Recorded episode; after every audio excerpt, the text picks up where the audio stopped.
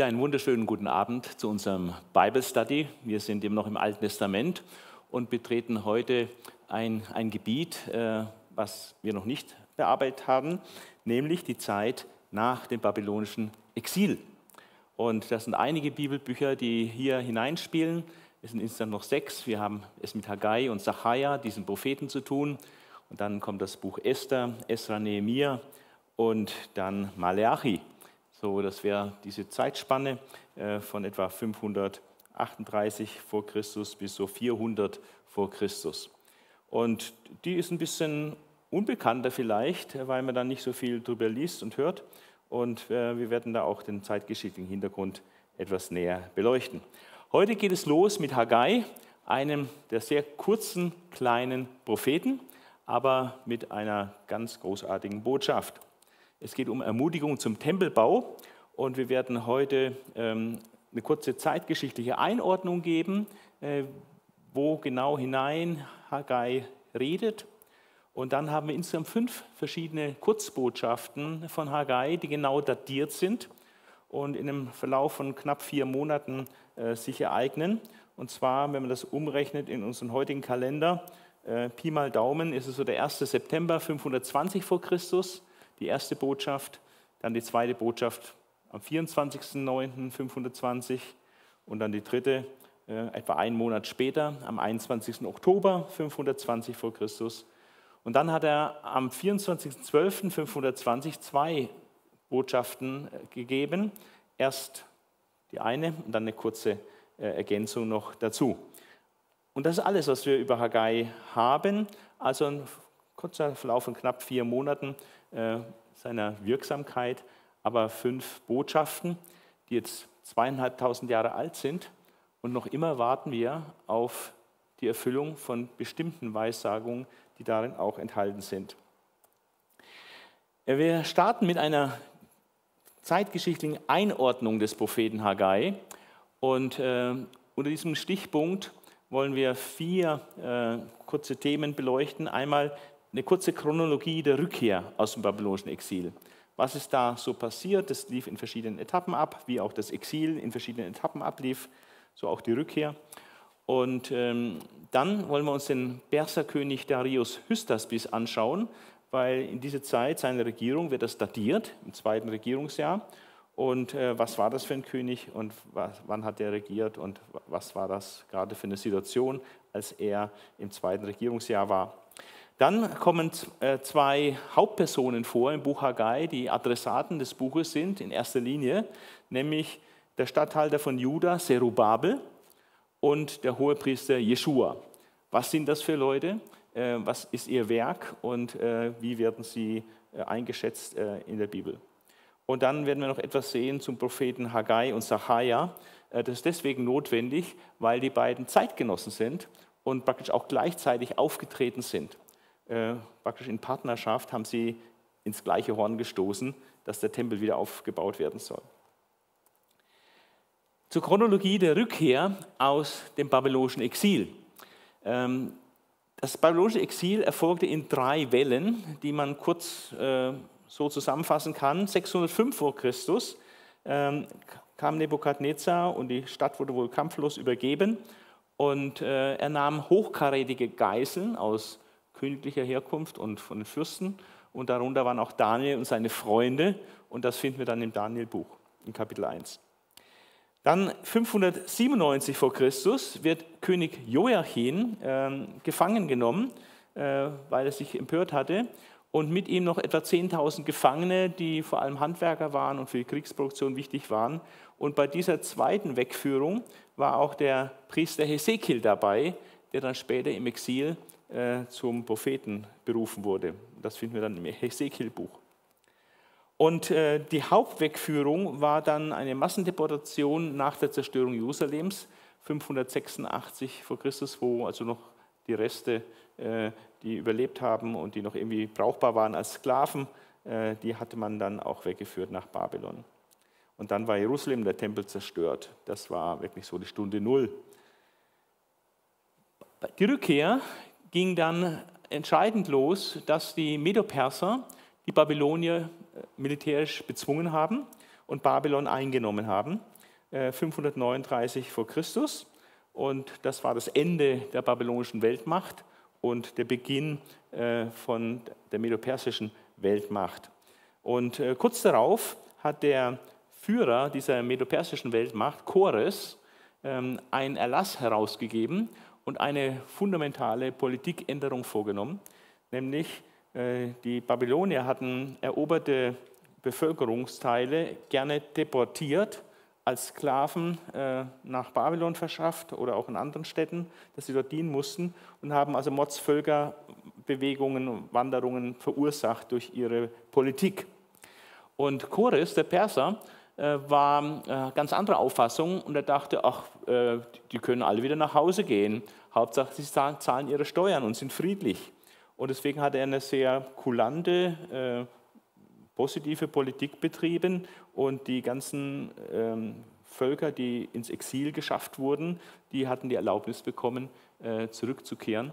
Ähm, und speziell auch dann die Juden haben die eine besondere Erlaubnis bekommen, äh, zurückzukehren nach Jerusalem, nach Juda und vor allem auch den Tempel wieder aufzubauen. Das war das Kernstück, äh, das Chores den Wiederaufbau des Tempels erlaubte und die Rückkehr aus Babylon nach Israel gestattete.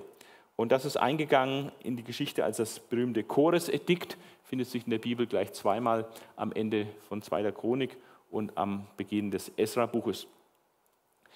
Dann kam es äh, kurz darauf, hat ein bisschen gedauert, bis das alles bekannt war und die Leute sich vorbereitet hatten dann auf die Rückkehr.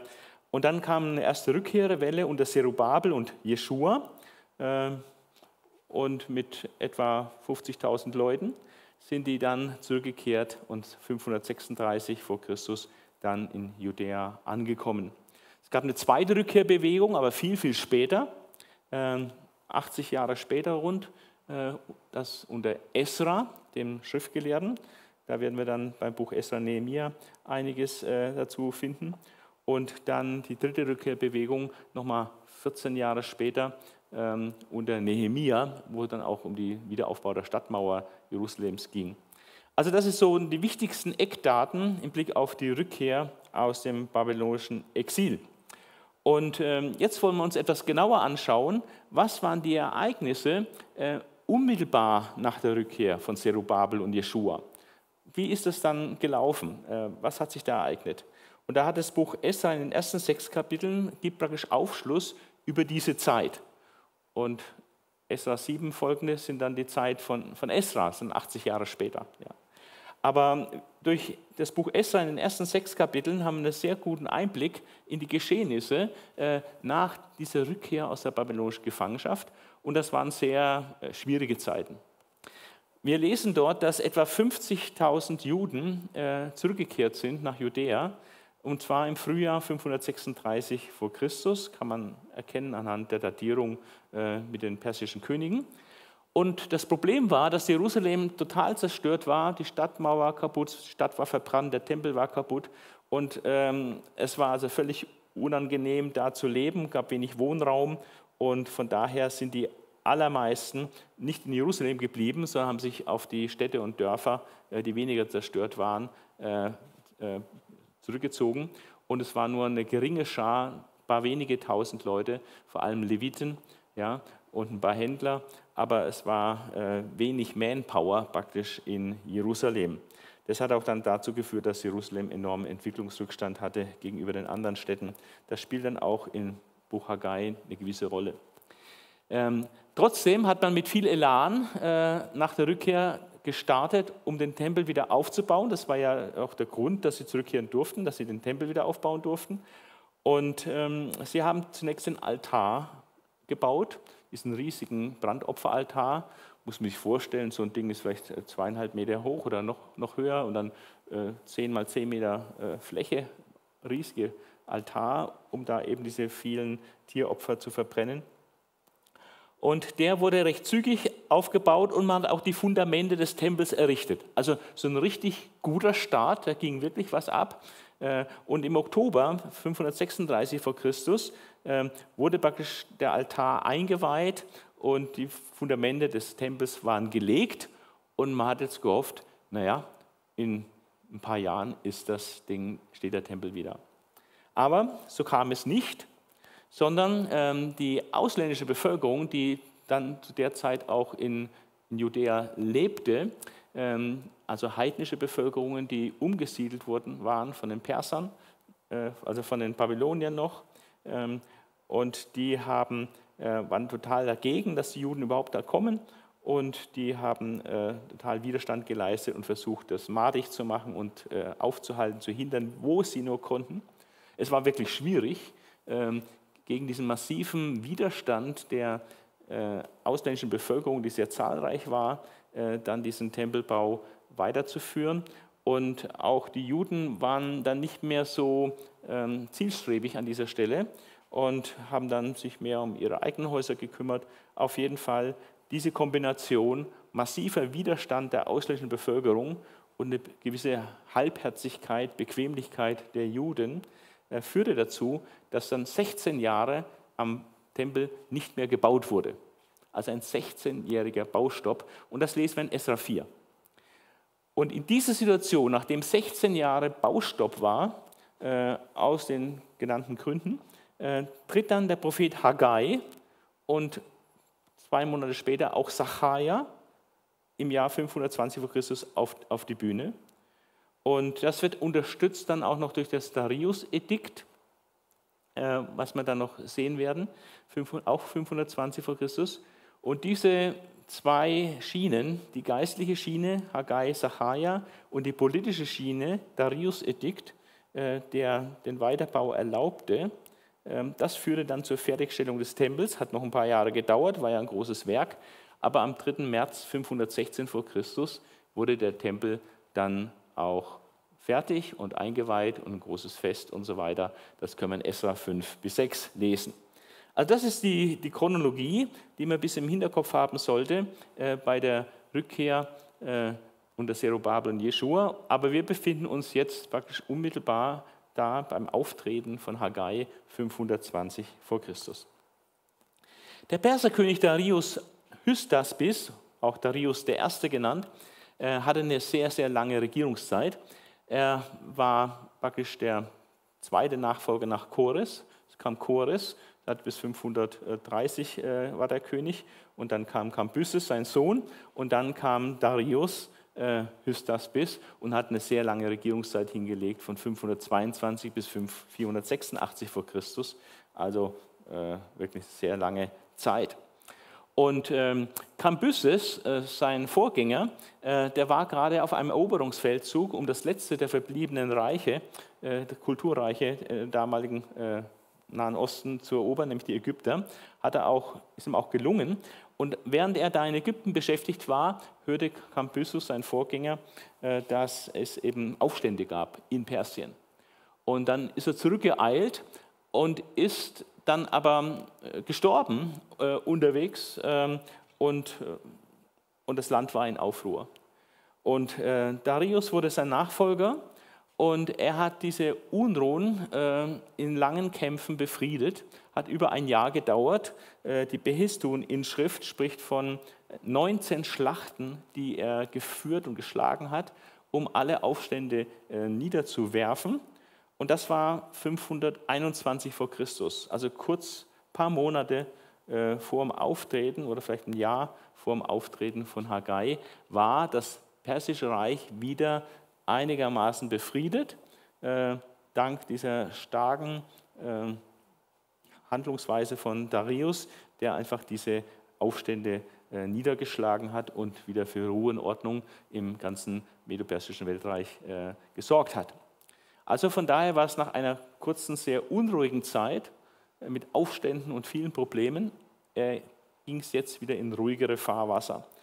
Und äh, im Zusammenhang mit, einem, mit dem Weiterbau des Tempels und dem Beschwerdebrief der ausländischen Bevölkerung an Darius hat er dann nachgeforscht, äh, was da zu tun ist im Blick auf den Tempel in Jerusalem und hat dann, äh, ist er dann fündig geworden und hat das, das äh, Chores-Edikt gefunden und da stand ja drin, dass der Chores erlaubt hat, den Tempel zu bauen, 538 vor Christus.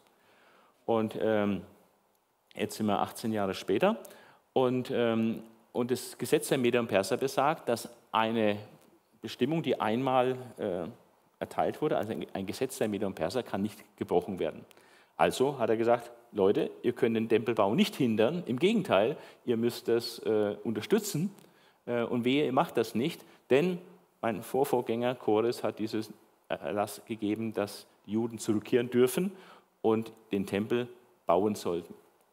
Und äh, das war natürlich ganz, ganz wichtig und war so die politische Seite, äh, die dann diesen Wiederaufbau des Tempels dann auch gut ermöglicht hatte.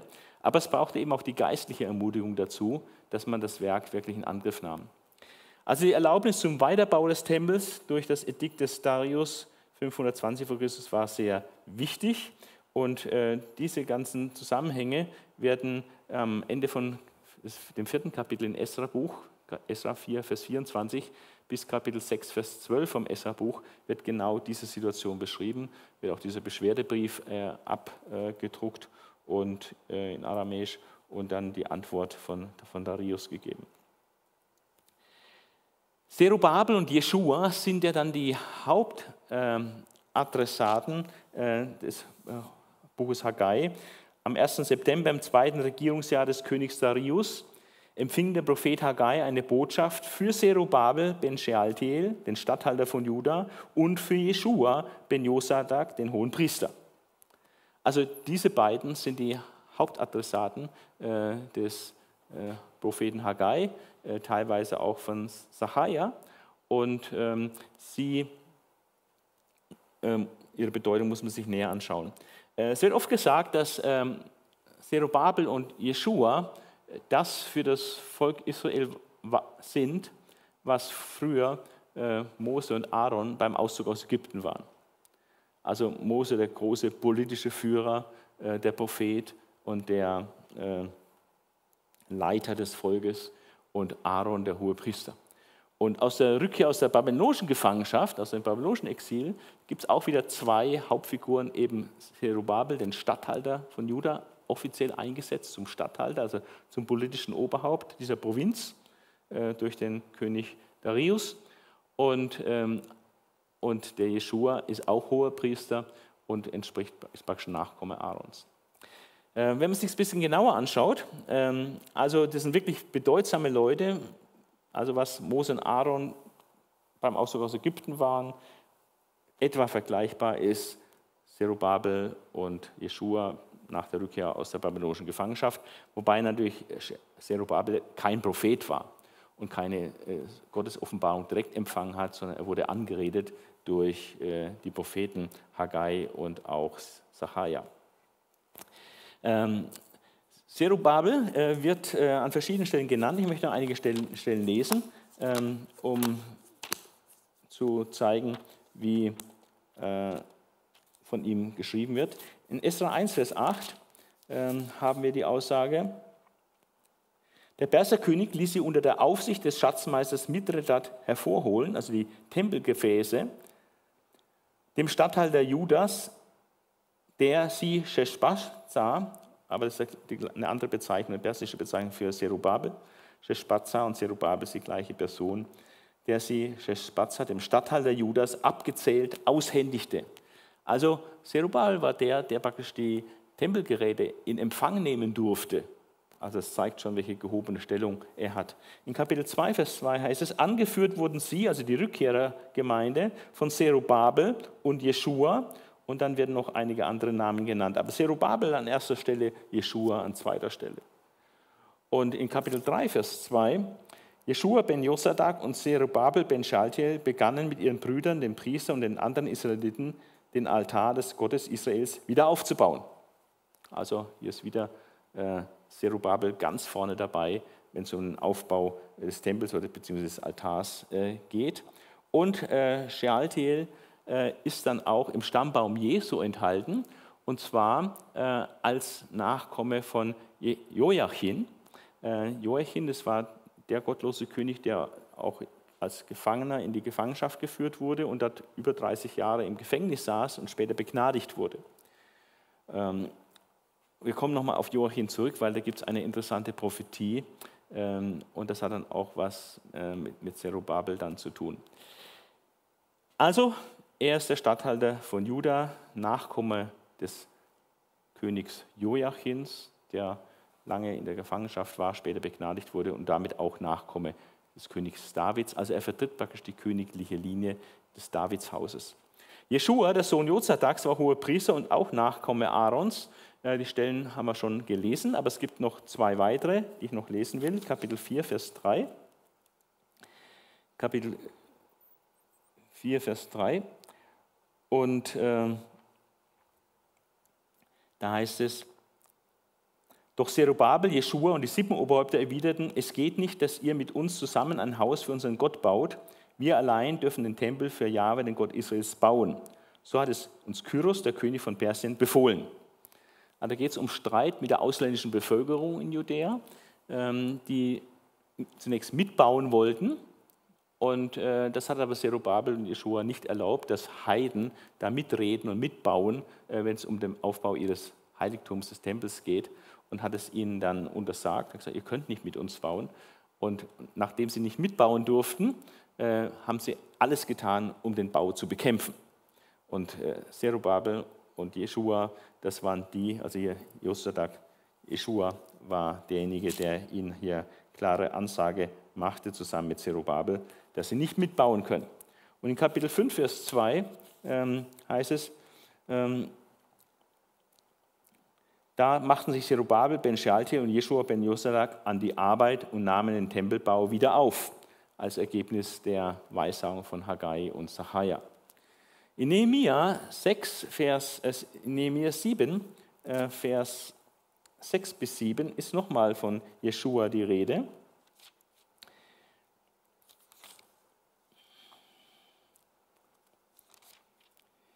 Die hier eingetragenen der Provinz Judäa verließen Babylon, wohin sie von König Nebukadnezar verschleppt worden waren, und kehrten nach Jerusalem in Judäa in ihre Heimatorte zurück.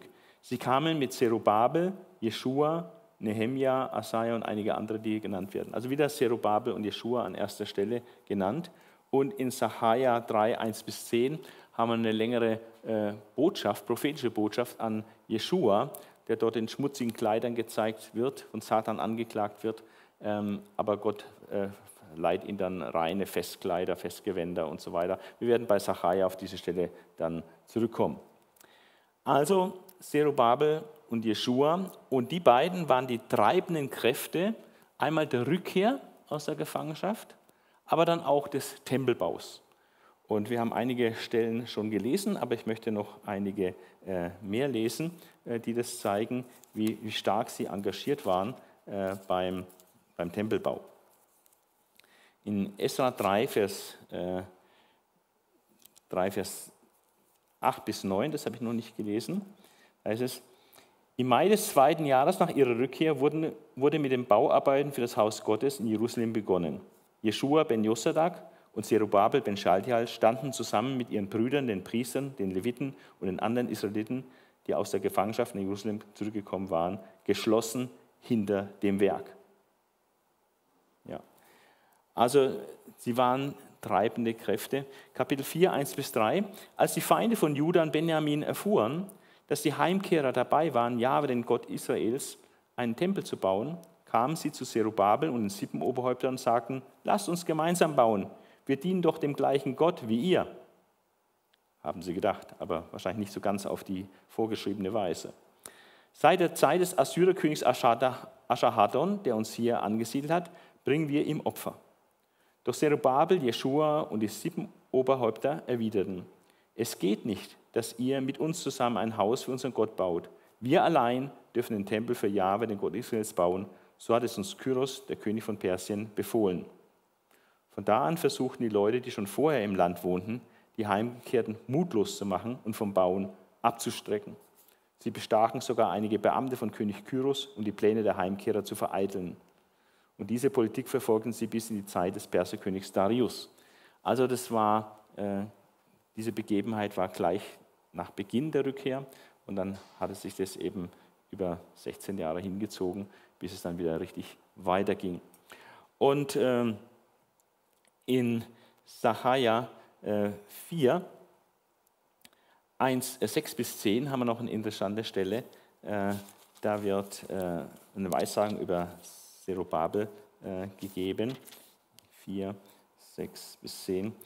So lautet das Wort Jahwes an Zerubabel. Nicht durch Heeresmacht und menschliche Gewalt wird es geschehen, sondern durch meinen Geist, spricht Jahwe, der allmächtige Gott. Wer bist du, großer Berg?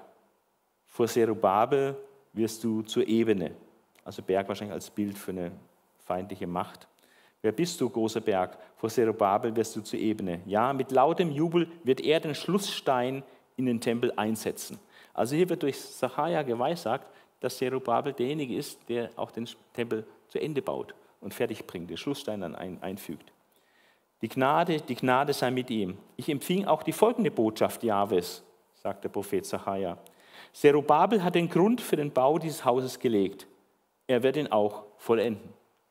Also Grundsteinlegung war 536 vor Christus und die Vollendung 516 vor Christus. Also das sind 20 Jahre, die dazwischen liegen, zwischen der Grundsteinlegung und der Vollendung.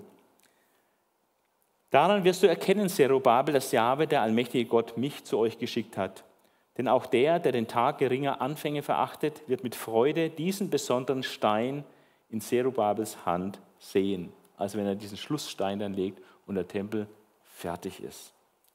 Also sie waren die treibenden Kräfte, Zerubabel, der den Gründungsstein legte und auch den Schlussstein dann 20 Jahre später. Und dazwischen haben sie alles getan, um äh, diesen Tempelbau voranzutreiben.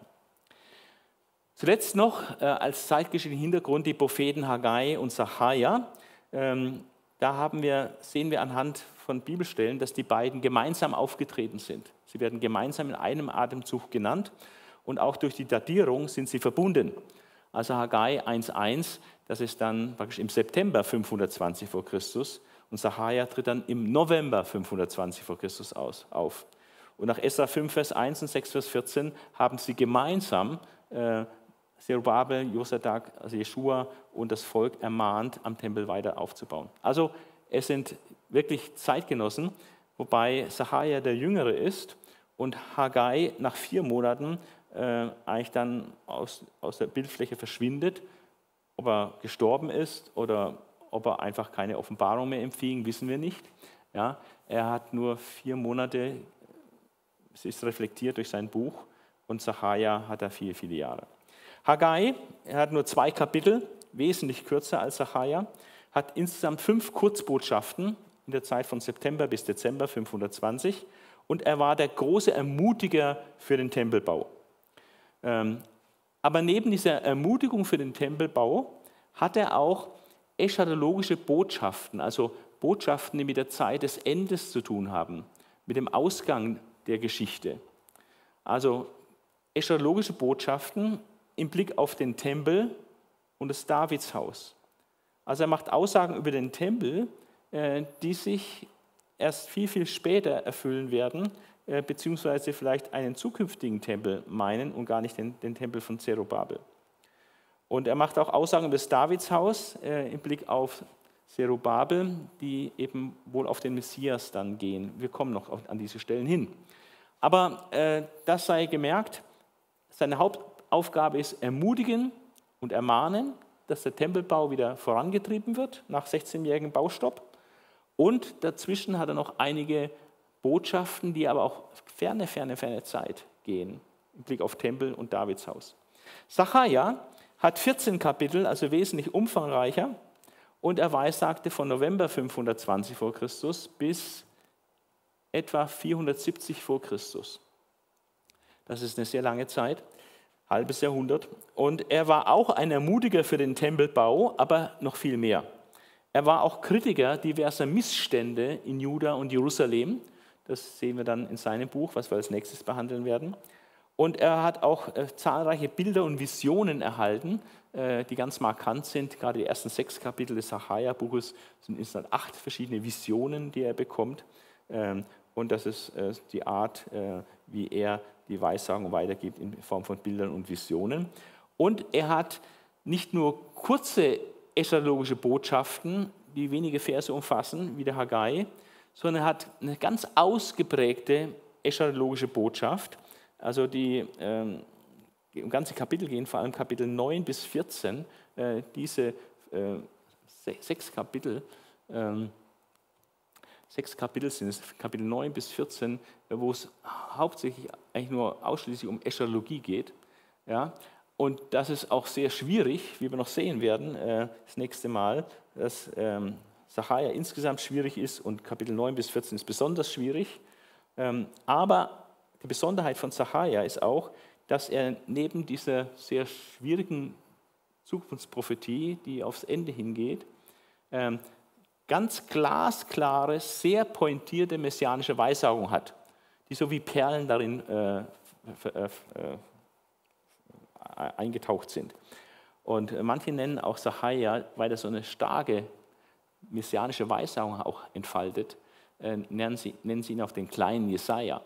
Und da ist auch was Interessantes dran an dieser äh, Redeweise. Also Sacharja ist nochmal äh, wesentlich umfangreicher und bedeutsamer als Haggai. Aber Haggai hat das angeleiert mit der Tempel, Tempelbau. Jetzt kommen wir zu den Botschaften Haggais und werden die auch lesen, weil der Text ja sehr kurz ist und ähm, das ist sehr überschaubar und auch nicht sehr kompliziert von der Auslegung. Ein bisschen an, an, an zwei, drei Stellen, ein bisschen schwieriger, aber eigentlich ist es sehr einfach. Wir können hier äh, der Gliederung entlang gehen. Wir haben eine Datierung ähm, im 1. September, im zweiten Regierungsjahr des Königs Darius, ähm, empfing der Prophet Haggai, von dem wir sonst äh, außer dem Namen praktisch nichts wissen, eine Botschaft für Zerubabel ben Shealtiel, den Statthalter von Juda, und für Jeschua ben Josadak, den hohen Priester. Also der erste Vers nennt uns praktisch, wann es war und wer der Prophet ist, der spricht, Haggai, und wer die Adressaten sind, nämlich Zerubabel und Jeschua. Das Ganze ist dann eindeutig göttlich autorisiert. So spricht Jahwe, der allmächtige Gott. Das ist äh, eine Gottesbezeichnung, die auch bei äh, Sacharja dann sehr häufig vorkommt. Jahwe, der allmächtige Gott. Ähm, also es ist nicht das Wort Haggais, sondern es ist das Wort Jahwes, des allmächtigen Gottes. Und äh, das erste Wort, was Gott dann spricht, ist eine ganz kurze Lagebeurteilung, wie das Volk es macht. Also wie das Volk ihre Lage einschätzt. Wir sind jetzt so am Ende des 16-jährigen Baustopps. Also seit 16 Jahren wird nicht gebaut. Und das Volk hat eine Meinung dazu, zum Thema Tempelbau. Und die Meinung äh, wird jetzt Gott verraten, indem er praktisch sagt, was dieses Volk denkt und sagt.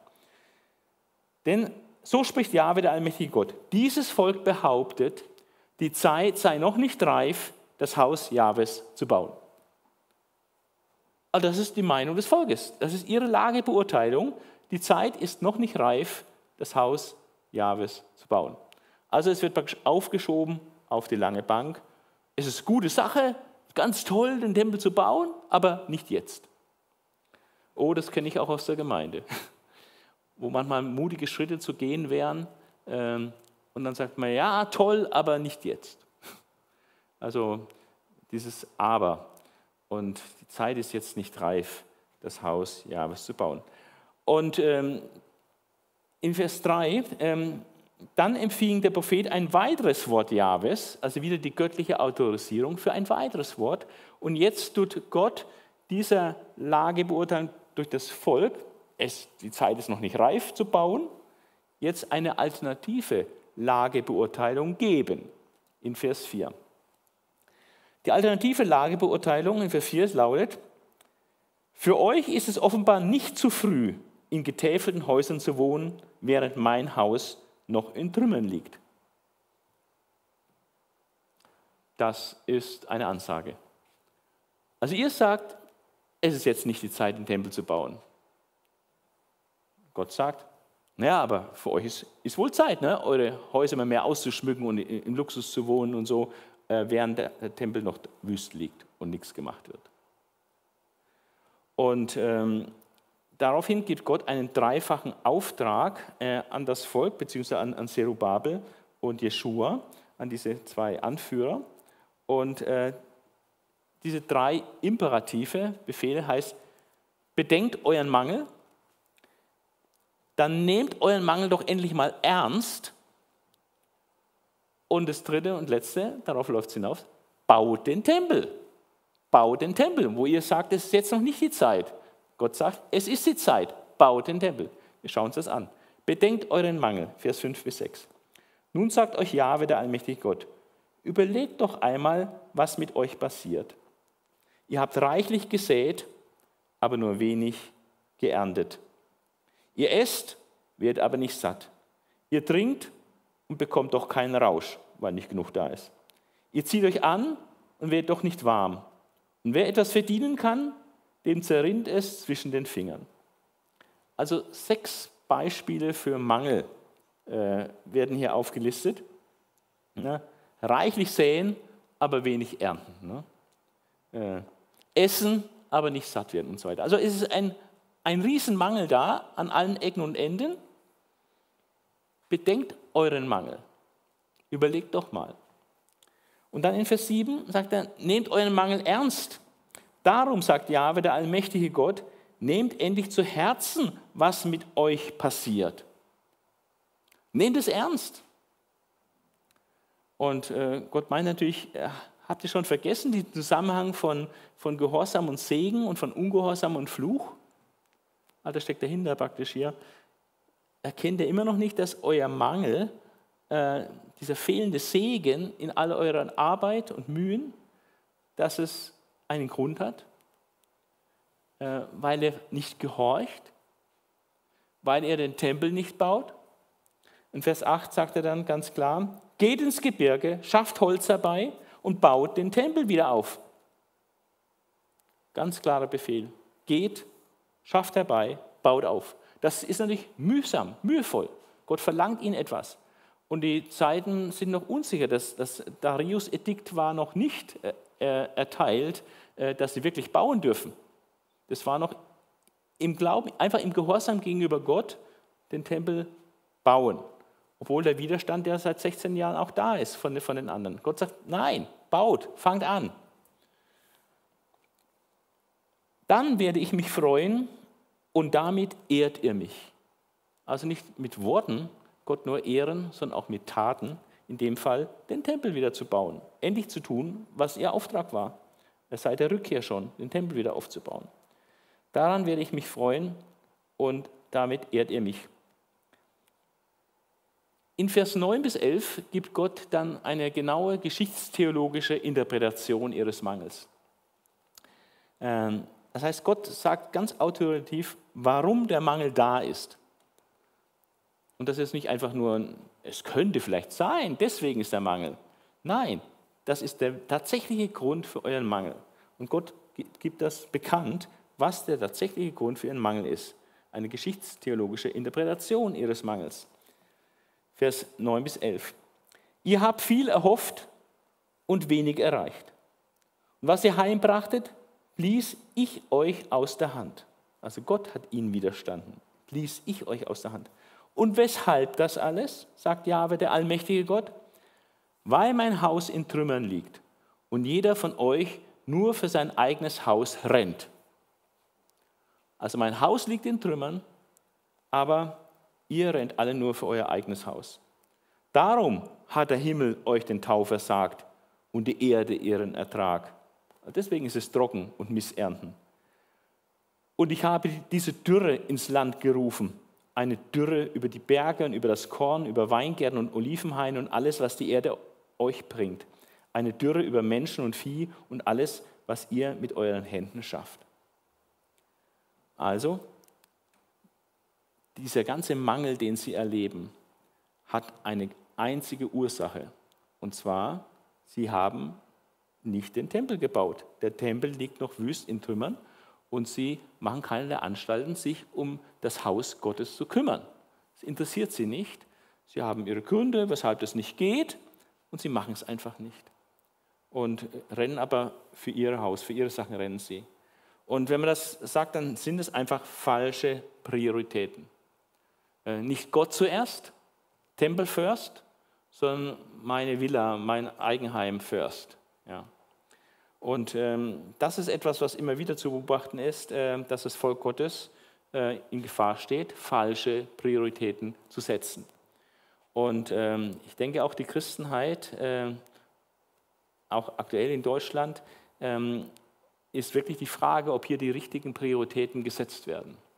Weil wenn man sieht, was in der Bibel absolute Priorität hat, absolute Priorität, äh, dann ist das nicht Unterhaltung der Gläubigen.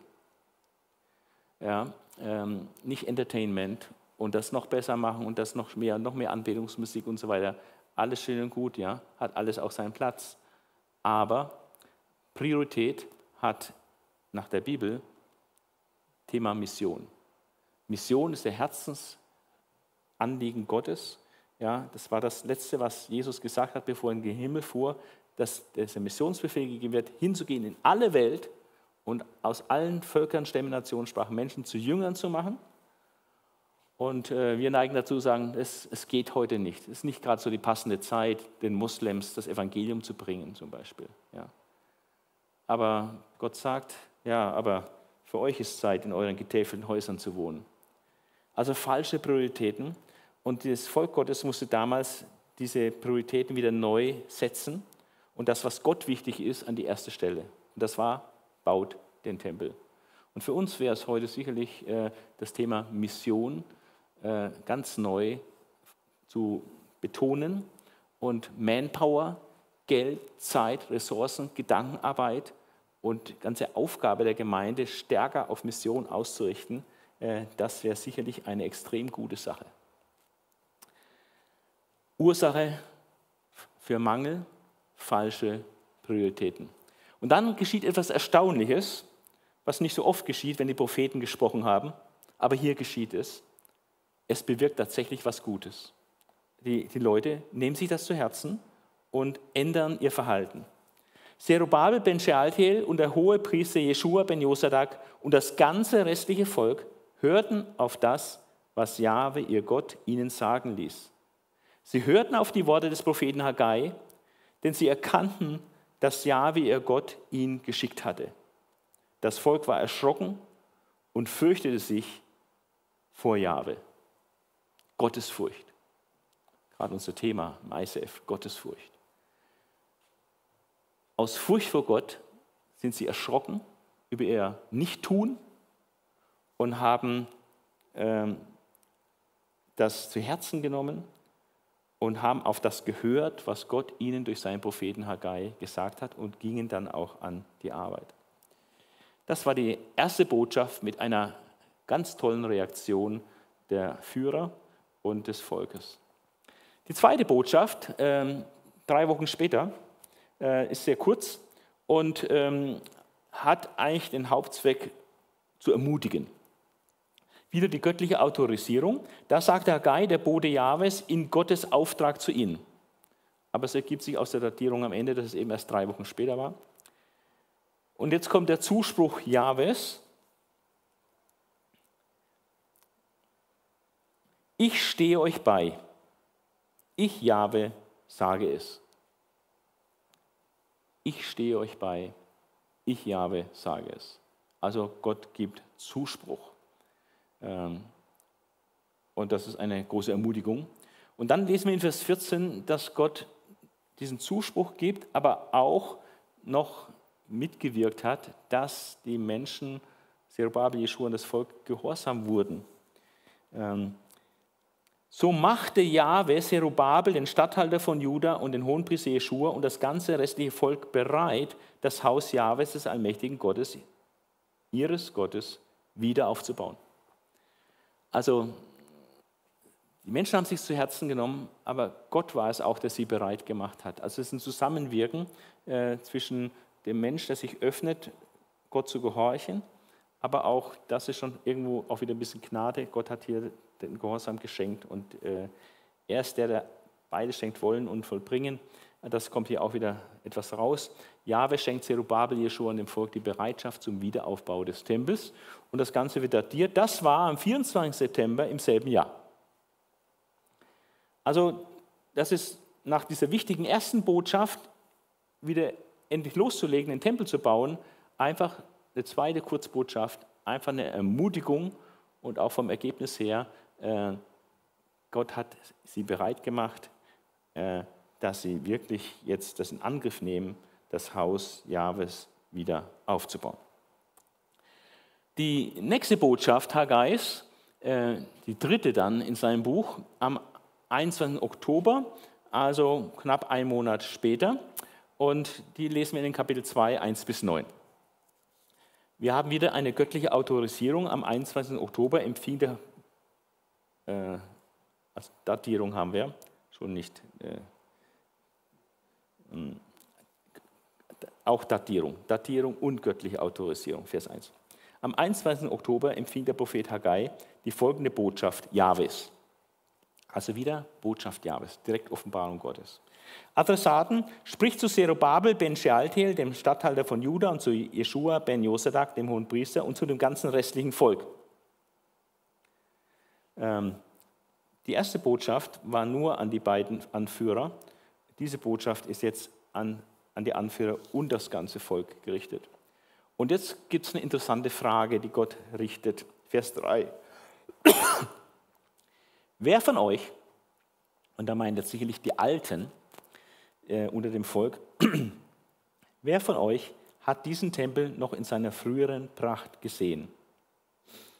Also wir befinden uns 520 und der Tempel war 586 zerstört. Also sagt, wer von euch Lebenden hier hat den Tempel von vor 66 Jahren noch gesehen, als er noch nicht zerstört war? Und da gibt es wahrscheinlich nicht so viele, aber es gibt ein paar, die haben als kleine Kinder oder als Jugendliche diesen Tempel noch in seiner frühen Pracht gesehen, den Tempel Salomos. Und ähm, jetzt geht es weiter. Wer von euch hat diesen Tempel noch in seiner frühen Pracht gesehen? Also werden Augenzeugen des Tempels Salomos gesucht. Und was seht ihr jetzt? Es ist doch nichts im Vergleich zu dem, was früher hier stand.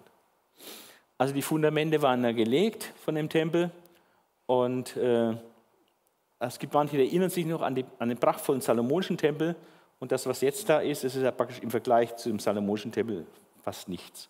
Und das könnte einer völlig auch entmutigen. Ja.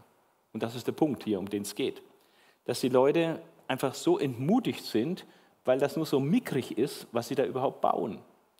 Äh, gemessen an dem, was da mal war der Prachttempel von Salomo. Und ähm, Gott weiß um diese äh, Entmutigung, äh, die das mit sich bringen kann. Und äh, deswegen gibt Gott jetzt eine Ermutigung, ein Zuspruch Jahres. Wie vorhin auch schon in Kapitel 1, Vers 13, ne, der Zuspruch, ich stehe euch bei, ich Jahwe sage es. So kommt jetzt auch wieder so ein Zuspruch Jahwes an das Volk, was in Gefahr steht, entmutigt zu sein aufgrund der Fakten. Aber Jahwe sagte, sagt dir, Zerubabel, fasse Mut. Und auch du, Jeschua ben Josadak, du hoher Priester, fasse Mut. Und ihr Leute von Juda, fasst Mut und geht ans Werk. Also dreimaliges, fasse Mut, Zerubabel, fasse Mut, Jeschua, fasst Mut, Volk Gottes. Ja, das ist wirklich eine tolle Ermutigung Jahwes. Fasst Mut und geht ans Werk. Ich stehe euch bei. Erneut die Zusage, ich stehe euch bei. Das sage ich, Jahwe, der allmächtige Gott. Und jetzt erinnert Gott an, an die Grundlage für sein, sein Verhältnis zu seinem Volk. Der Bund, den ich mit euch schloss, als ihr aus Ägypten gezogen seid, bleibt bestehen. Und auch mein Geist bleibt bei euch. Habt also keine Angst. Also Gott ist da. Der Bund, der geschlossen wurde äh, mit Mose, der ist in Kraft weiterhin. Äh, dann, sie sollen keine Angst haben, sein Geist ist da, äh, auch wenn dann die Bevölkerung, die ausländische Bevölkerung wieder dagegen angehen wird, so sollen keine Angst haben, sondern einfach vorwärts gehen. Und dann ähm, toppt Gott das, diesen Zuspruch äh, mit einer knallharten Verheißung. Und wir sollen ja auch als Christen verheißungsorientiert leben. Äh, und die Verheißung, wenn Gott Verheißung gibt, dann ist es eine Tatsache, die aber erst in der Zukunft Tatsache wird. Aber es ist eine zukünftige Tatsache. Also Verheißungen Gottes sind zukünftige Tatsachen. Das muss man sich mal wirklich vergegenwärtigen. Und äh, Gott gibt hier zukünftige Tatsachen bekannt. Und zwar folgendes in Vers 6 bis 9. Denn so spricht Jahwe, der allmächtige Gott. es dauert nicht mehr lange, dann werde ich Himmel und Erde, Land und Meer erschüttern. Also die ganze Schöpfung soll erschüttert werden, durcheinander gebracht, in Bewegung gebracht werden. Und alle Völker erzittern lassen. Also eine unglaubliche Erschütterung, die hier bekannt gegeben wird, die Gott tun wird in der Zukunft. Erschütterung von Himmel und Erde, auch die ganze Völkerwelt wird erschüttert werden, alle Völker werden erzittern. Dann wird das Begehrenswerte aller Nationen hierher kommen und dieses Haus mit Herrlichkeit füllen. Das sage ich euch zu. Denn mir, Jahwe, dem allmächtigen Gott, gehört alles Silber und Gold. Also die zweite zukünftige Tatsache war, das Ersehnte der Völker wird kommen und erfüllt dieses Haus mit Herrlichkeit. Und die dritte zukünftige Tatsache, die er äh, bekannt, bekannt gibt, ist, dieser neue Tempel, äh, Vers, Vers 9b, denn dieser neue Tempel wird viel herrlicher sein als der alte, spricht Jahwe, der allmächtige Gott. Und hier an diesem Ort schenke ich Frieden und Heil. Das sage ich euch zu. Also es sind drei zukünftige Tatsachen, äh, die Gott verkündigt. Eine totale Erschütterung von Himmel und Erde, was zum Erzittern der Völker führt. Dann das Ersehne der Völker wird kommen und dieses Haus mit Herrlichkeit füllen. Und, ähm, und dieser neue Tempel, der wird herrlicher sein als der alte, spricht Jahwe. Also die Alten, die den Tempel Salomos noch kannten in seiner Pracht, ja, ihn als mit Gold verkleidet und so ein riesen Schmuckstück, und sagt, das, was ihr jetzt baut, dieses mickrige Werk da, äh, das wird in der Zukunft herrlicher sein, äh, als was da gewesen ist durch Salomo. Und an diesem Ort werde ich Frieden und Heil geben. An diese drei knallharten Verheißungen, eben zukünftige Tatsachen. Und die wollen wir uns jetzt näher anschauen. Äh, wie hat sich das erfüllt oder wie könnte sich das erfüllen noch in der Zukunft? Zunächst die Erschütterung von Himmel und Erde, ähm, die hier gesagt ist. Denn so spricht Jahwe der allmächtige Gott, es dauert nicht mehr lange, dann werde ich Himmel und Erde, Land und Meer erschüttern und alle Völker erzittern lassen. Wir haben hier den großen Vorteil, dass dieser Vers äh, im Neuen Testament zitiert wird und damit auch autoritativ ausgelegt wird. In Hebräer 12 äh, wird Haggai zitiert und äh, das ist gewaltig, in welchem Zusammenhang das gestellt wird. Und um des Zusammenhangs willen lese ich einige Verse mehr, nämlich Hebräer 12, Vers 25 bis 29. Dann haben wir auch den Zusammenhang im Hebräerbrief. Jetzt wäre 12, 25 bis 29. Da spricht der Verfasser des Hebräerbriefs zu den wahrscheinlich Judenchristen. Hütet euch also davor, den abzuweisen, der zu euch spricht. Schon die Israeliten entkamen ihrer Strafe nicht, als sie den abwiesen, der von einem Ort auf der Erde zu ihnen sprach. Wie viel schlimmer wird es uns ergehen, wenn wir den ablehnen, der vom Himmel her zu uns spricht. Also Gott spricht vom Himmel her. Damals erschütterte, erschütterte seine Stimme die Erde. Also Gott war erschienen auf dem Berg Sinai, hat direkt zum Volk gesprochen und es war erzittert, hat alles erschüttert. Das war das damals. Und jetzt äh, spricht der Verfasser des Hebräerbriefes,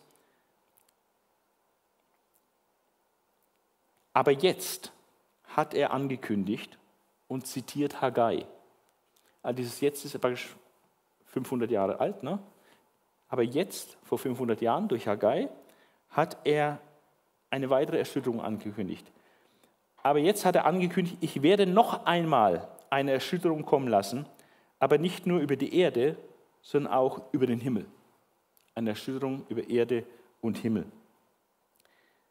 Die Worte noch einmal zeigen an, dass bei dieser Erschütterung die ganze geschaffene Welt umgewandelt werden soll.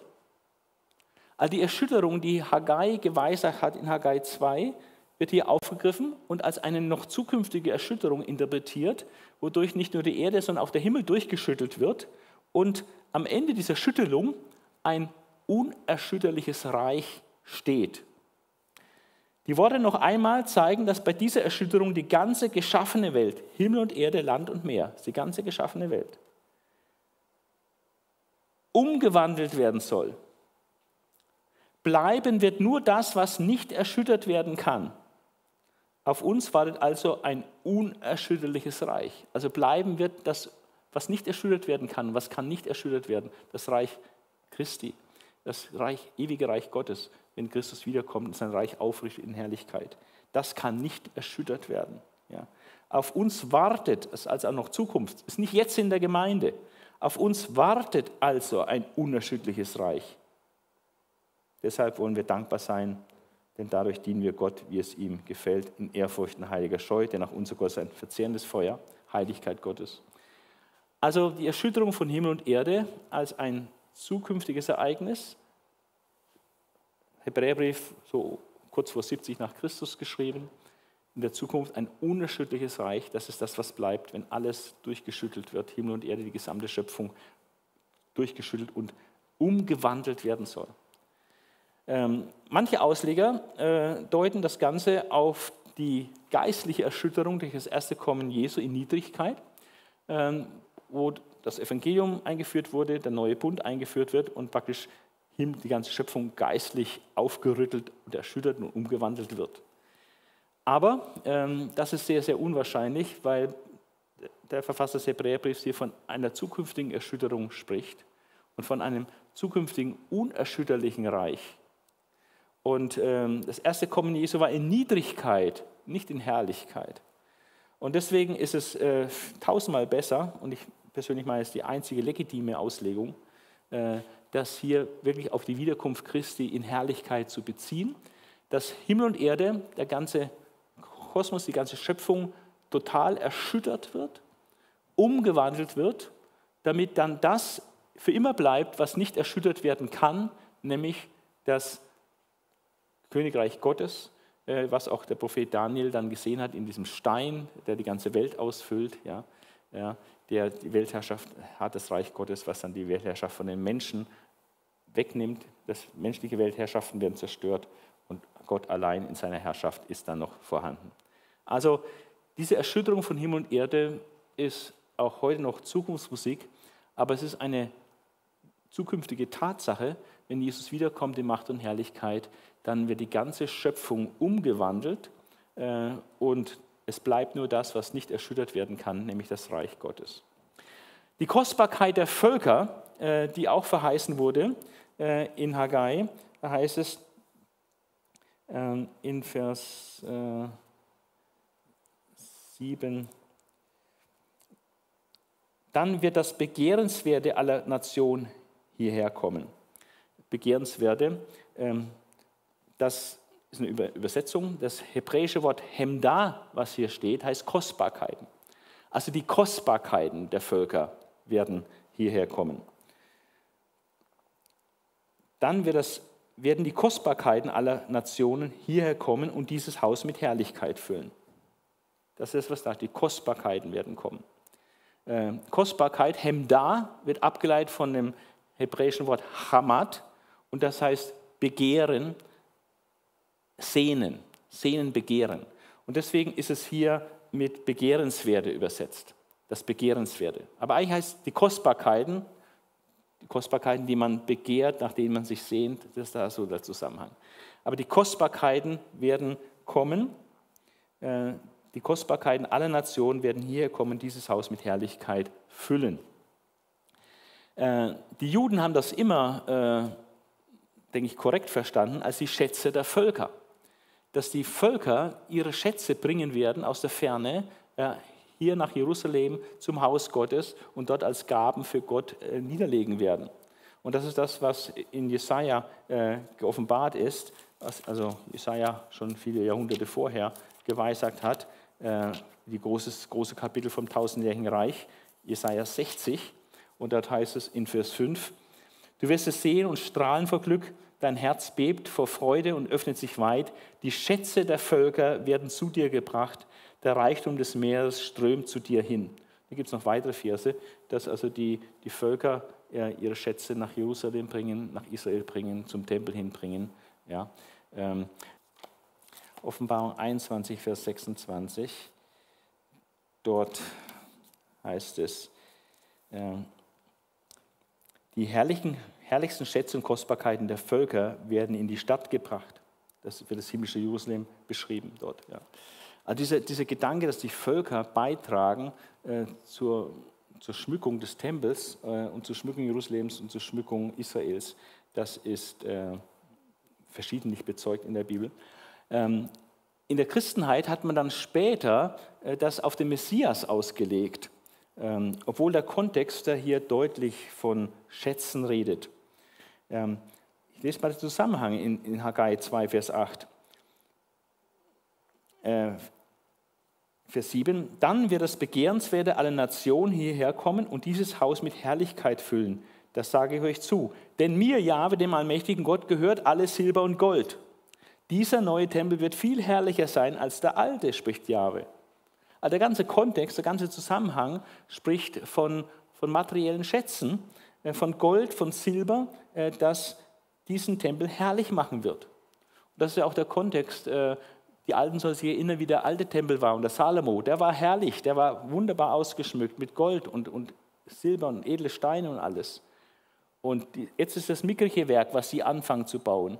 Und Gott sagt, aber dieser Tempel, er wird noch viel, viel herrlicher werden, als der salomonische je war.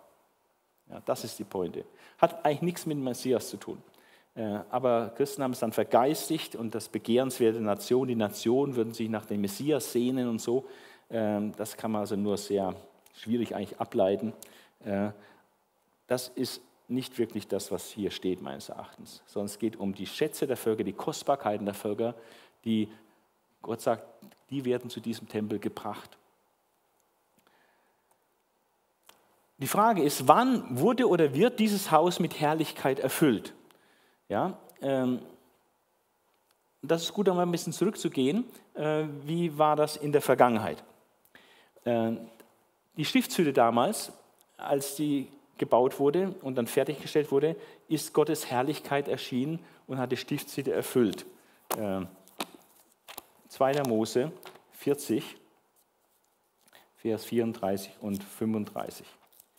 Ähm, da kam die Herrlichkeit Gottes dann. So, vollendete Mose das ganze Werk. Also Stiftshütte ist fertig. Da verhüllte die Wolke das Zelt der Gottesbegegnung und die Herrlichkeit Jahwes erfüllte die ganze Wohnung. Weil die Wolke sich auf dem Zelt niedergelassen hatte und die Herrlichkeit Jahwes alles erfüllte, konnte Mose nicht hineingehen. Also Gott mit seiner Lichtherrlichkeit hat dieses Haus erfüllt. Das war so grell, so krass, dass es unmöglich war für Mose da einzutreten. Das gleiche passiert dann, als der Tempel gebaut wird. Äh, in 1. Könige 8 Vers 10 äh, bis 11 äh, lesen wir, als die Priester aus dem Heiligtum auszogen, erfüllte die Wolke das ganze Haus Jahwes. Die Priester konnten ihren Dienst nicht fortsetzen, denn die Herrlichkeit Jahwes erfüllte das Haus Jahwes. Also Gott hat die Stiftshütte mit seiner Herrlichkeit erfüllt, sichtbare Herrlichkeit. Gott hat den Tempel Jahwes erfüllt mit äh, seiner Herrlichkeit, den Tempel Salomos. Und das wird auch nochmal genau äh, wiederholt in 2. Chronik 5, äh, wird es äh, genau die gleiche Begebenheit beschrieben. Und jetzt wird von diesem Tempel Zerubabels gesagt, dass er herrlicher wird als der alte Tempel. Ja? Dieser neue Tempel wird viel herrlicher sein als der alte, spricht Jahwe. Inwiefern hat sich das vielleicht schon erfüllt? Ähm, also die Verheißung ist hier in Haggai 2, Vers 9. Und wir äh, lesen in einem außerbiblischen Buch, nämlich im zweiten Buch Makkabäer, äh, da, das ist dann ein paar hundert Jahre später, aber es ist genau dieser Tempel, den Zerubabel gebaut hat. Dort heißt es von diesem Jerusalemer Tempel folgendes: Da war ein frommer hoher Priester zu der Zeit, der Onias. Und da lesen wir: Die Bewohner der heiligen Stadt, also Jerusalem, lebten in tiefem Frieden und hielten die Gesetze aufs Treueste. Denn der hohe Priester Onias war ein frommer Mann und hasste alles Böse. Darum ehrten sogar die Könige den Ort und schmückten das Heiligtum mit den kostbarsten Weihegaben. Also es war offenbar schick für ausländische Könige, äh, dem Gott Israels Referenz zu erweisen und ihm auch Weihgaben zu schicken. Manchmal hat man gesagt, dann sollt ihr auch beten für das Wohl des Königs und so, war oft ein bisschen so ein Deal. Äh, aber die Könige haben Geschenke gebracht für Jerusalem, für den Tempel. Ähm, das wird hier bezeugt. Darum ehrten sogar die Könige den Ort und schmückten die, das Heiligtum mit den kostbarsten Weihegaben. So bestritt Seleukos, der König Asiens, also einer der großen griechischen Könige äh, nach dem Alexanderreich, Seleukos, der das Seleuzidenreich hatte, was sehr geografisch sehr groß war. So bestritt Seleukos, der König Asiens, aus seinen eigenen Einkünften alle Kosten, die durch den Opferdienst entstanden. Das haben die persischen Könige übrigens auch teilweise gemacht und haben äh, die Kosten des, des, Tempelkultus bezahlt. Also ähm, da, da könnte man schon eine gewisse Erfüllung sehen. Ähm, man könnte auch eine Erfüllung sehen, dass der Tempel noch herrlicher wurde äh, durch äh, Herodes. Der König Herodes war zwar ein gottloser König, aber hat sich trotzdem, äh, wollte sich beliebt machen, indem er da fleißig am Tempel gebaut hat und renoviert hat und den immer vergrößert hat. Ähm, und äh, der Johannes 2, Vers 20 äh, lesen wir, ähm, Jesus entgegnet, zerstört diesen Tempel und ich werde ihn in drei Tagen wieder aufbauen. Und dann ist die Antwort, 46 Jahre ist an diesem Tempel gebaut worden also Herodes der Große hat seit 46 Jahren äh, an diesem Tempel weitergebaut. 46 Jahre ist an diesem Tempel gebaut worden, erwiderten Juden. Und du willst das in drei Tagen schaffen? Tempel in drei Tagen aufbauen? Jesus hat natürlich den Tempel seines Leibes gemeint, nicht einen buchstäblichen Tempel hier, sondern Tempel seines Leibes. Aber 46 Jahre wurde der verschönert, vergrößert und er war die dann zu der damaligen Zeit größte Tempelanlage der Welt. Es gibt Leute, die sagen, ähm, das ist eigentlich eines der antiken Weltwunder, obwohl es nicht in der Liste der sieben ist, aber es gehörte eigentlich dazu, weil es war eine unglaublich beeindruckende Tempelanlage. Selbst die Jünger sind total beeindruckt von den riesigen Quadersteinen, äh, die bei diesem Tempel verarbeitet wurden, Matthäus 24,1 und auch in Lukas 21,5 sind Leute begeistert von diesem Tempel. Und das war schließlich der Tempel, den Zerubabel damals gebaut hat. Und äh, die Juden weisen auch darauf hin, dass der, die Größenmaße des Zerubabel-Tempels schlussendlich dann war er noch etwas höher gebaut worden als der Salomonische Tempel und er hat auch insgesamt länger existiert als der Salomonische Tempel. Also äh, von daher besteht durchaus eine Möglichkeit zu sagen, das hat sich bereits erfüllt. Dieses Haus, das Haus, das Zerubabel gebaut hat, äh, ist äh, noch prächtiger geworden als der Salomonische Tempel ähm, durch die Weihegaben, Ausschmückung durch fremde Könige, durch Herodes, der es unglaublich noch ausgebaut hatte. Oder manche sagen auch, das hat sich erfüllt, als Jesus, äh, der Gott Israels, der Messias, diesen seinen Tempel betreten hat. Äh, Malachi weissagt genau das, dass der Messias den Tempel betritt. Äh, Malachi, Malachi 3, ah, Matthäus Malachi 3, 1 bis 4, 5. Pass auf, sagt Jahwe, der allmächtige Gott, ich sende meinen Boten, er wird mir den Weg bahnen. Er hat mit Johannes der Täufer geweint. Er wird mir, er wird Jahwe den Weg bahnen. Und ganz plötzlich wird auch der Herr, auf den ihr wartet, gemeint ist der Messias, zu seinem Tempel kommen. Jesus kam und wurde dann im Tempel dargebracht. Äh, Lukas 2 berichtet er, wie er da beschnitten wurde und dann dargebracht wurde im Tempel und dann äh, prophetische Worte über ihn auch ergehen. Und, ähm, aber wer wird den Tag seines Kommens ertragen? Wer wird vor seinem Erscheinen bestehen können? Also Jesus ist zu seinem Tempel gekommen und äh, Jesus hat dann auch den Tempel gereinigt. Und äh, vielleicht mit der Gegenwart Jesu hat der Tempel eine größere Herrlichkeit gehabt als der salomonische. Also man könnte dieses als erfüllt sehen. Ähm, durchaus. Ähm, aber manche denken, dass auch dieses Wort ähm, von dieser Herrlichkeit des Tempels ähm, tiefer geht und ähm, einen noch zukünftigen Tempel meint. Ähm, der Tempel, der im Buch Hesekiel beschrieben wird, in den Kapitel 40 bis 48, in dieser großen Tempelvision. Und äh, da ist vor allem äh, Hesekiel äh, 43 wichtig, äh, was Hesekiel dort schaut. Und das ist ein physischer Tempel und das ist nicht der Tempel Zerubabels. Das ist also ganz offensichtlich, weil die Maße dieses Tempels, den Hesekiel sieht, und die Maße des, und die ganzen Beschreibungen des Tempels, äh, den Zerubabel baute, äh, das stimmt definitiv nicht überein. Es ist eine andere Zeit und es ist ein anderer Tempel. Äh, und von diesem zukünftigen Tempel spricht Hesekiel in Kapitel 43, 1 bis 5. Dann führte er mich wieder zum Osttor.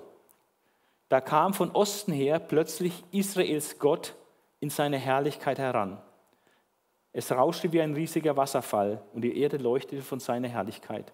Es war dieselbe Erscheinung, die ich gesehen hatte, als er kam, um die Stadt zu vernichten, und dieselbe, die ich am Fluss Keba gesehen hatte. Da warf ich mich nieder auf mein Gesicht. Die Herrlichkeit Jahwes zog durch das Osttor in den Tempel ein.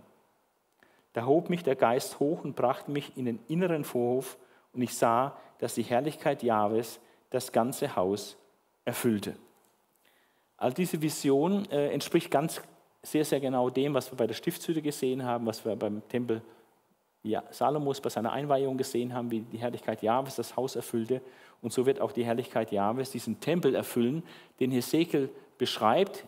Äh, das ist der Tempel des tausendjährigen Reiches, denn dieser Tempel, den Hesekiel beschreibt, ist definitiv nicht der Tempel, den Zerubabel gebaut hat.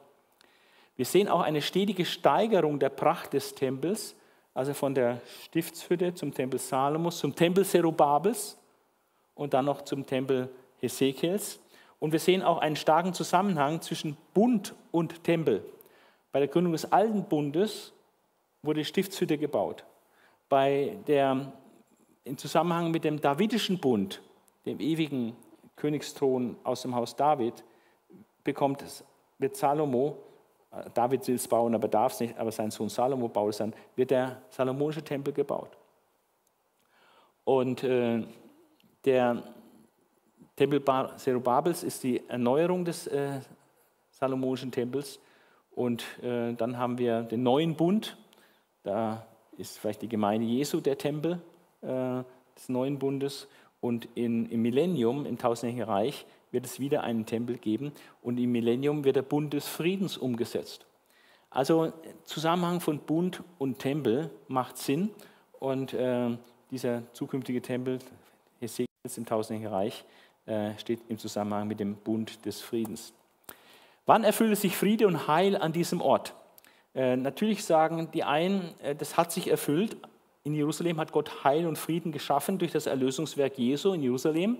Das ist angekündigt, durch seine äh, Striemen ist uns Heilung geworden, äh, durch, äh, durch, seine Wunden sind wir geheilt. Es geht um geistiges Heil, äh, das Heil, die Erlösung und ähm, dass er Frieden gemacht hat dort am Kreuz.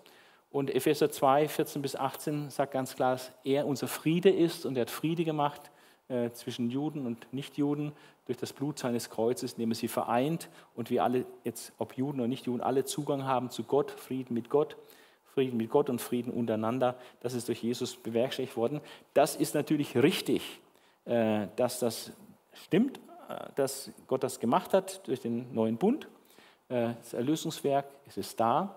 Ähm, aber ähm, es ist die Frage, ob das schon die komplette Erfüllung ist oder ob es nicht äh, was anderes meint oder zumindest noch nicht vollständig ist, nämlich die Bibel spricht ja auch vom Bund des Friedens. Jesaja 54,10 erwähnt ihn zum ersten Mal, Hesekiel greift ihn dann auf und beschreibt ihn näher. Und das ist ein Bild ähm, der Bund des Friedens, dass Friede in Israel ist, Wohlstand, äh, Friede unter den Völkern, Israel in absoluter Sicherheit lebt, nicht mehr angegriffen wird. Und Friede ist zwischen Israel und Gott. Ja, das ist alles Bund des Friedens. Äh, dieser Bund des Friedens wird realisiert im zukünftigen messianischen Friedensreich, was im Psalm 72 äh, beschrieben wird, dass unter dem Messias seine Herrschaft von, vom einen Ende der Erde bis zum anderen Ende der Erde ist. Und es wird eine Herrschaft des Friedens sein und der Gerechtigkeit. Und äh, die Völker werden untertan sein und Israel dienen. Und es wird absolut Weltfriede sein. Das, was wir so dringend brauchen, wird aber durch den Messias dann realisiert. Jesaja 2, Vers 4 spricht auch von dieser Friedenszeit, wenn dann die Völker nach Israel pilgern, sich dort Weisung holen und die Leute den Krieg nicht mehr lernen, es keine Soldaten mehr geben wird und die Völker nicht mehr Krieg führen untereinander. Jesaja 9, Vers 4 bis 5 spricht vom, vom Friedensfürst und dass, kein, also, dass auf dem Thron Davids Friede ohne Ende ist und in seinem ganzen Reich, welches weltweit ist. Äh, Kapitel Jesaja 11, 6 bis 9 bespricht diese ganze, das ganze Friedensreich, wie alles befriedet ist, die, die Natur befriedet ist. Löwe und Lamm liegen beieinander. Ja, ein Säugling oder ein kleiner Knabe kann mit Raubtieren umgehen, weil es einfach kein Problem mehr ist. Und auch die Menschen werden untereinander Frieden halten. Äh, Sacharja 9, Vers 10 äh, spricht auch, äh, in Sacharja 9 wird erstes und zweites Kommen Jesu zusammengeschaut. Das, das erste kommen in Vers 9 und das zweite kommen in Vers 10.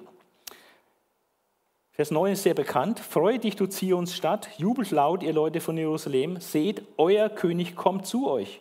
Er ist gerecht vor Gott und er bringt die Rettung. Er ist demütig und reiht auf einem Fohlen, dem männlichen Jungen einer Eselin. Das hat sich erfüllt beim Einzug Jesu in Jerusalem auf einem Esel. Da wird genau diese Stelle erfüllt.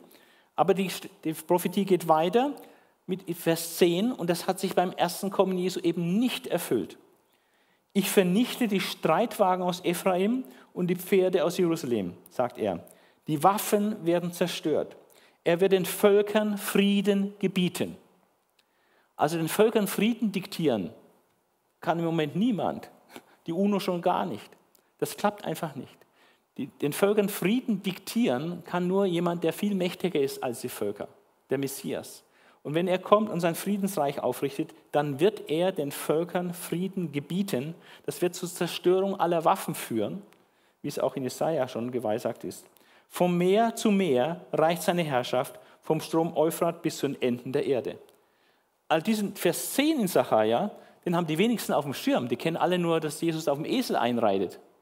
Aber dann wird gesagt, was es bringt, wenn er wirklich dann regiert als König dann wird er ein weltweites Friedensreich aufrichten äh, und den Völkern den Frieden gebieten.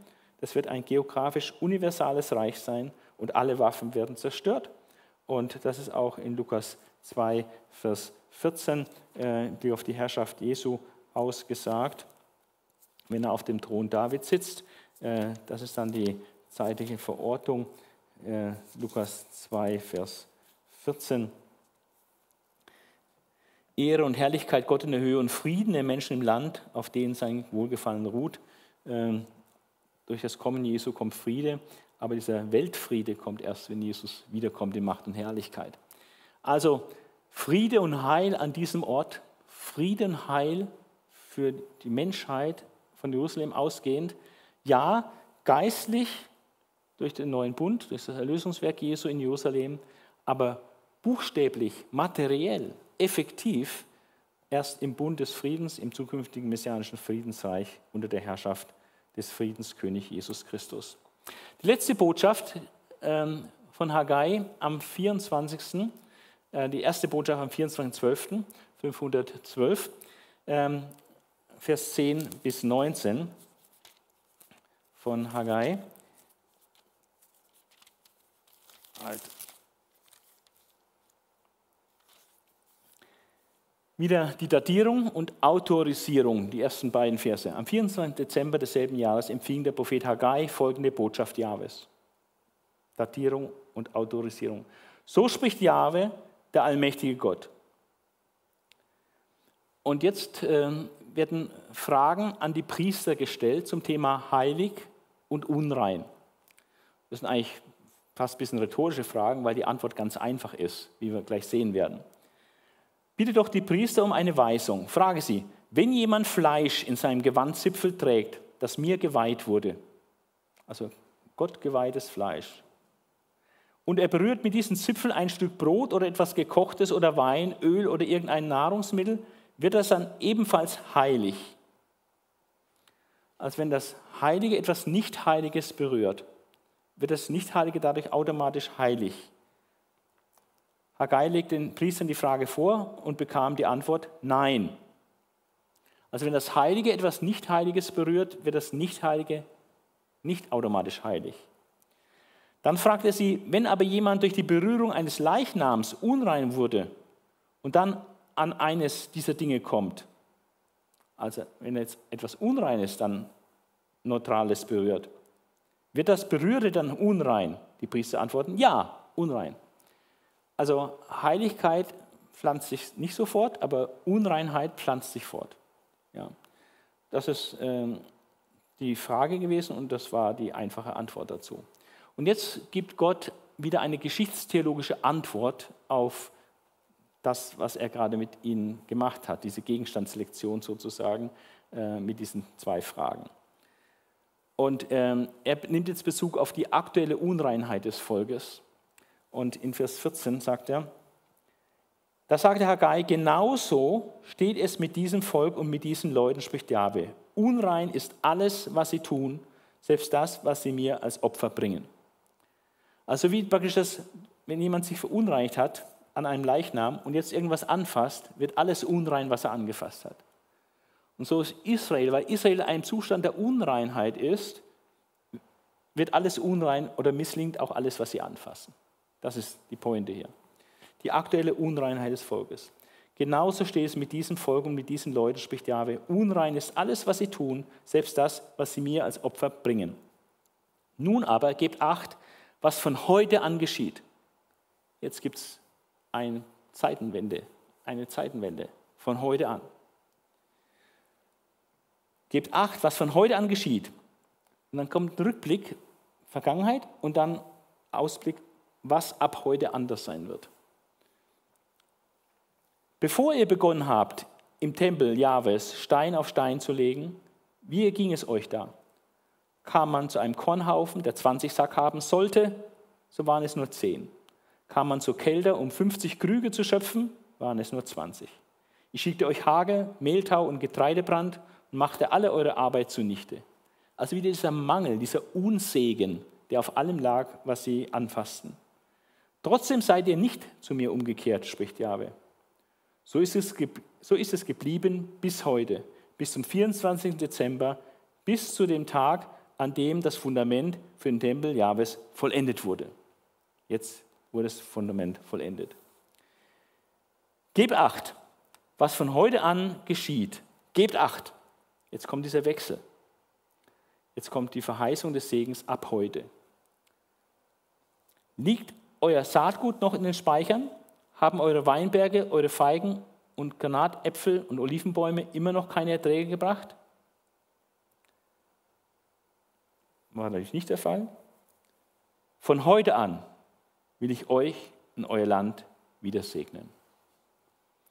Also dadurch, dass sie gehorsam waren und dann bis Ende Dezember äh, den Fundament des Tempels dann auch gelegt hatten, sagt Gott, okay, jetzt, jetzt ist das Fundament fertig. Ihr habt jetzt den Willen bekundet, dass ihr wirklich den Altar, äh, das Haus Gottes bauen wollt.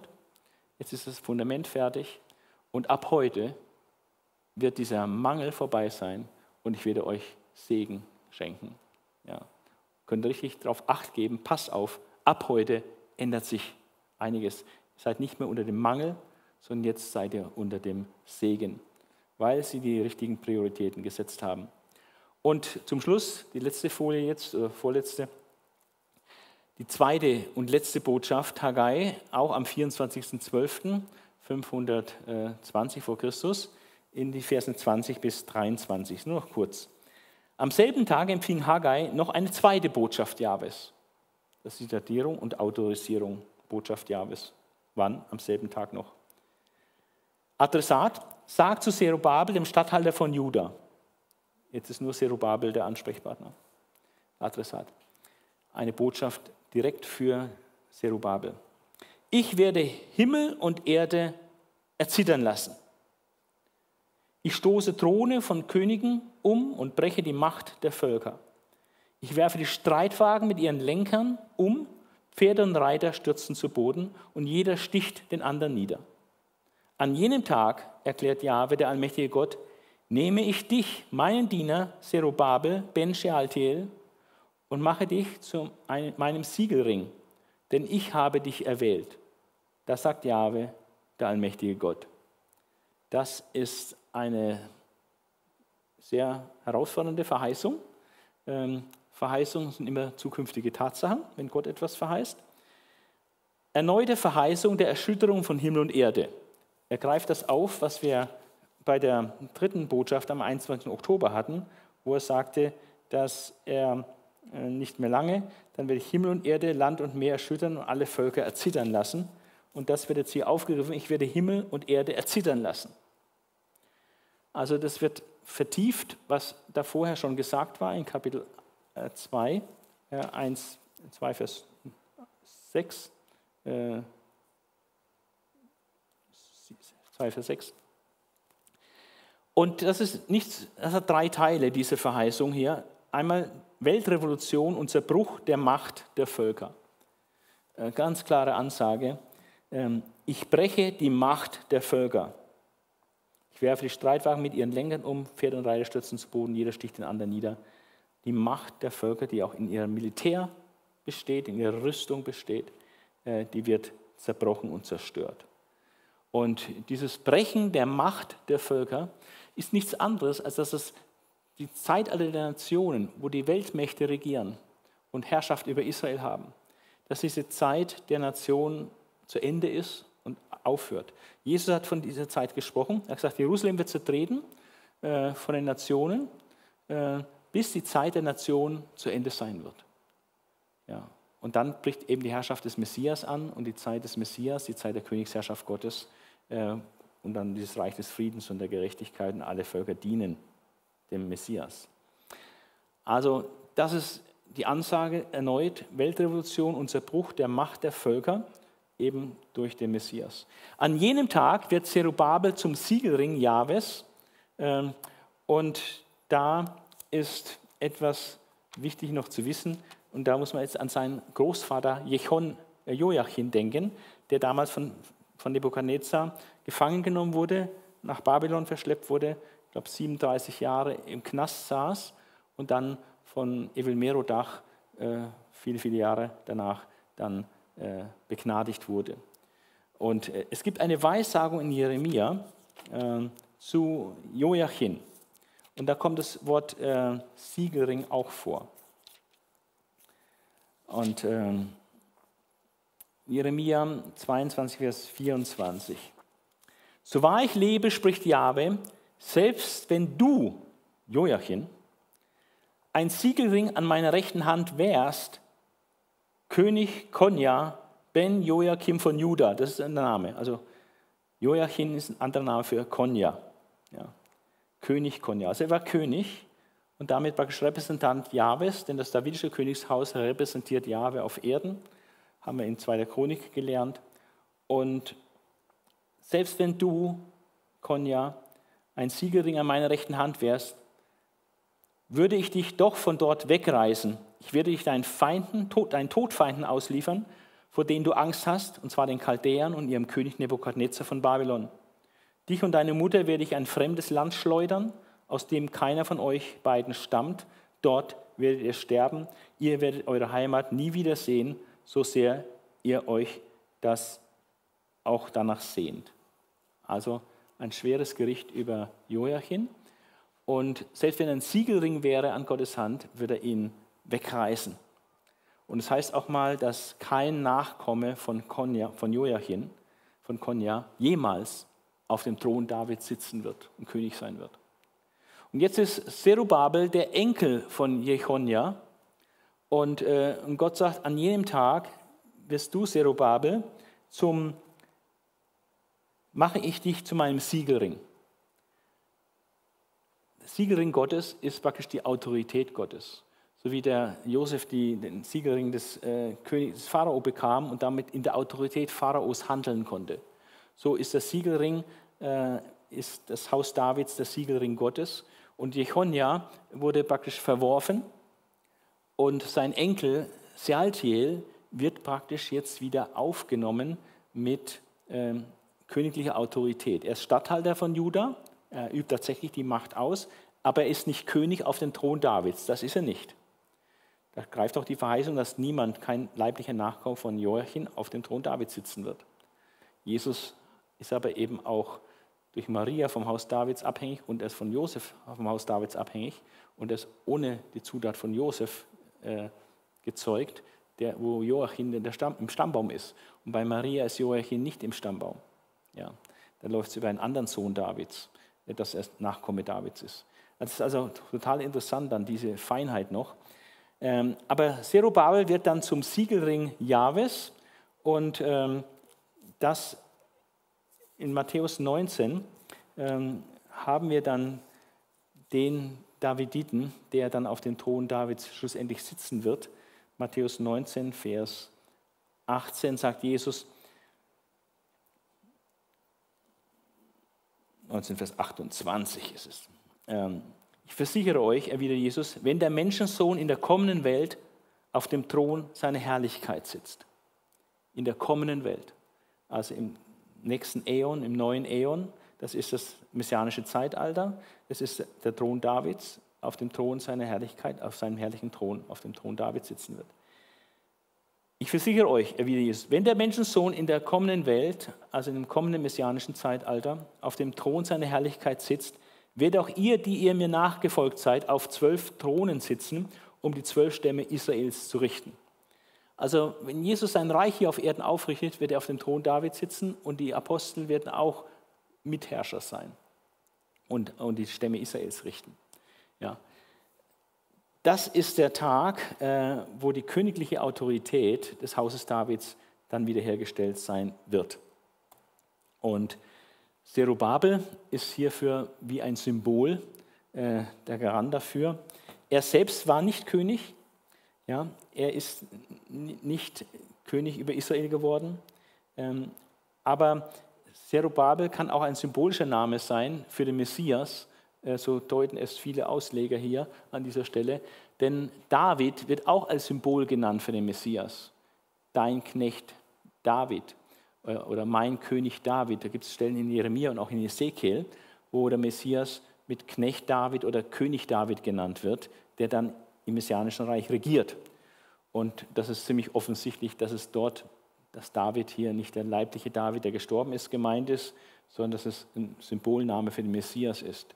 Und so ist auch hier Zerubabel, der legitime Nachkomme Davids, der eigentlich autorisiert wäre, auf dem Thron Davids zu sitzen, kann aber nicht, weil er in der Nachfolge Joachims ist, der den Fluch hatte, dass keiner von seinen Nachkommen auf dem Thron sitzt. Ihm wird gesagt, er an jenem Tage, wenn diese Weltrevolution und dieser Zerbruch der Macht der Völker stattfinden wird, dann wird diese königliche Autorität, äh, die Zerubabel zugesprochen bekommt, die wird dann durch den Messias ausgeübt ähm, und verwirklicht.